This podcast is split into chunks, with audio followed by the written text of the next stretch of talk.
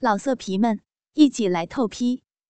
网址：w w w 点约炮点 online w w w 点 y u e p a o 点 online。因为用心，所以动听。欢迎各位来到今天的床上夜话，我依然是今天的性爱知识主播雅朵。随着科技的进步，我们的生活开始被科技所包围。不久前，雅朵在浏览新闻时发现了一条有趣的新闻，说长期使用 WiFi 会影响男人精子的质量，这究竟是真是假呢？那么接下来，大家就跟着雅朵一起去探个究竟吧。无线路由器是现在每一个家庭的必备品，它可以把一个网络信号分成多个，方便了人们手机上网和多台电脑上网的情况。只是前一段时间流传着辐射会杀精的说法，传得沸沸扬扬。我们都知道手机有辐射。那么它们是不是可以类比呢？WiFi 辐射属于哪种辐射呢？说到 WiFi 杀死精子，进而导致我们不孕。提起辐射安全，我们要了解 WiFi 属于哪种辐射，要区分无线网络信号是哪一种辐射：核辐射、紫外线辐射、手机辐射、高压线辐射。都有所不同，对健康的影响差别也很大。而 WiFi 是属于磁辐射。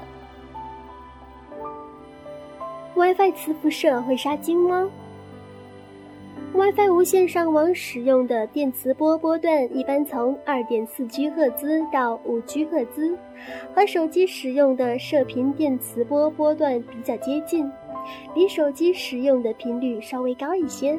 属于非电离性辐射，只有在较大强度时才会对人造成伤害。无线上网辐射大小主要取决于信号的功率，和无线路由器的带宽没有必然联系。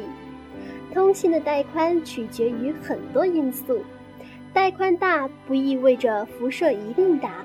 比如第一代手机大哥大的辐射比现在的手机大很多。可是带宽却很小，只能传输声音信号，连短信功能都没有。最新的手机可以传输各种多媒体信息，产生的辐射反而在减小。WiFi 辐射更小，你可能不敢相信，WiFi 的辐射其实更小。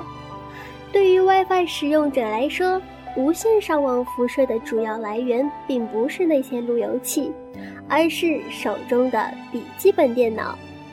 因为无线上网的时候，用户笔记本电脑里的天线和路由器上的天线之间互相接收和发送信息，笔记本电脑里的天线发出的辐射并不比路由器的辐射小多少。而电磁波辐射的功率大小是和距离的二次方成反比的。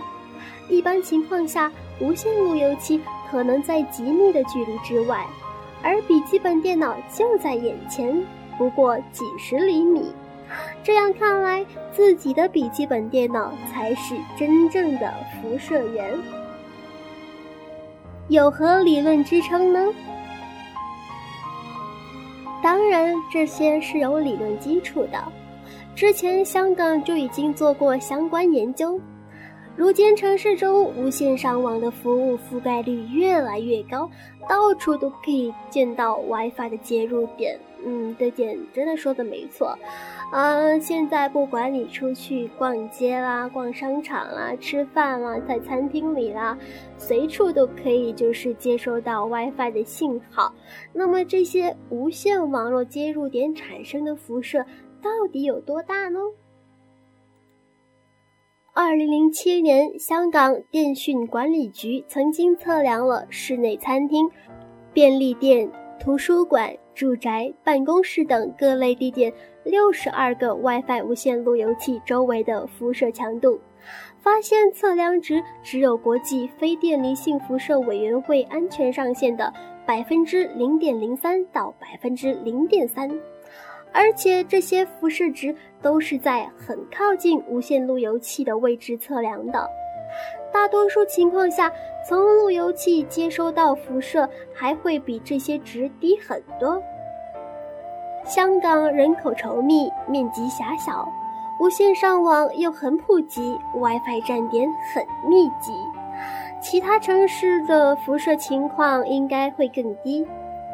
英国健康保护局曾估计，即使一个离身体有一段距离的无线路由器常年开着，它一年所产生的辐射大概也就只相当于打开几十分钟手机的辐射量。WiFi 辐射轻微伤害。尽管不敢相信，手机可能更加会危害我们的身体，而 WiFi 的影响基本可以忽略不计。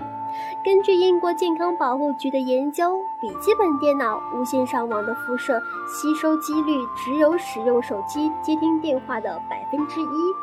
主要原因还是上面提到的距离问题，因为打手机时紧贴着大脑，而笔记本电脑离身体还有一段距离。无论笔记本电脑还是手机，它们的辐射值通常都在一毫瓦平方这个水平上，远低于国际非电离性辐射委员会制定的安全上限十瓦平方米。当然，这个上限值只是一个以防万一的安全限制，并不是说超过这个值就会生病，只是会有轻微的健康风险。所以说，和手机辐射一样，无线上网的路由器和笔记本电脑一端生产的辐射都在安全范围以内，不必惊慌。WiFi 辐射会杀菌，细雾毒，所以节目最后，雅朵相信大家也都放心了吧？但雅朵还是希望大家可以合理的安排这些电子设备的使用时间哦，长时间的对着电子产品可不好呢。亚朵也是非常的害怕辐射呢，因为辐射大的话对身体很不好，尤其是皮肤会变差，会长痘痘，所以要尽量控制接触电子产品的时间。好了，本期节目就到这里了，希望大家又学习到了新的知识。希望大家开心的话，要来信邦网店收听节目；不开心的话，更要来信邦网店收听我们的节目哦。祝大家天天开心幸福！我们下期节目再见，我爱你们哦，拜拜！